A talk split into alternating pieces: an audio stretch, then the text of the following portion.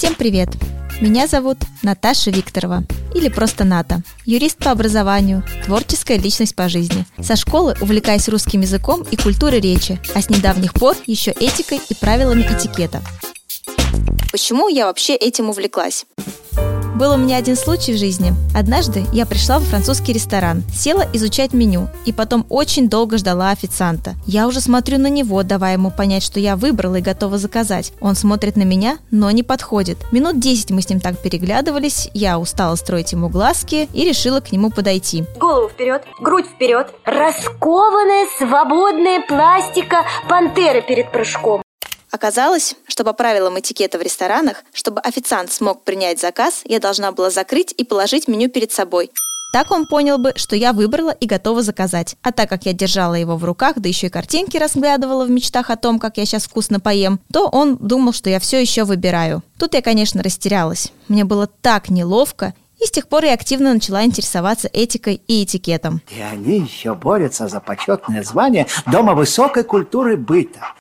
А что касается нашей речи, то я считаю, что говорить красиво и правильно – это высший пилотаж.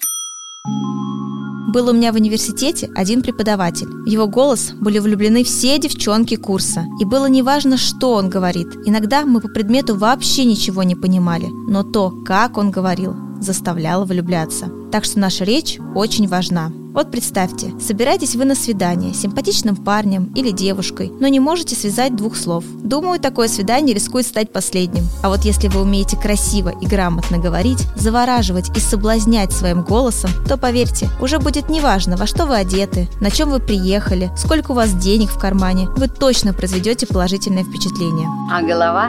А голова предмет темный, исследованию не подлежит. Или, например, собираетесь вы на собеседование в компанию мечты. Именно умение грамотно выражать свои мысли, находить весомые аргументы и не лезть за словом в карман обеспечат половину вашего успеха. Если вы хотите научиться красиво и грамотно говорить, узнать, как не облажаться на мероприятии, конференции, да и вообще в любой ситуации быть на высоте, то мой подкаст в культуре для вас. Слушайте его на всех мировых платформах. Я делюсь тем, что уже знаю и применяю сама. А то, чего не знаю, будем узнавать и становиться культурнее и грамотнее вместе.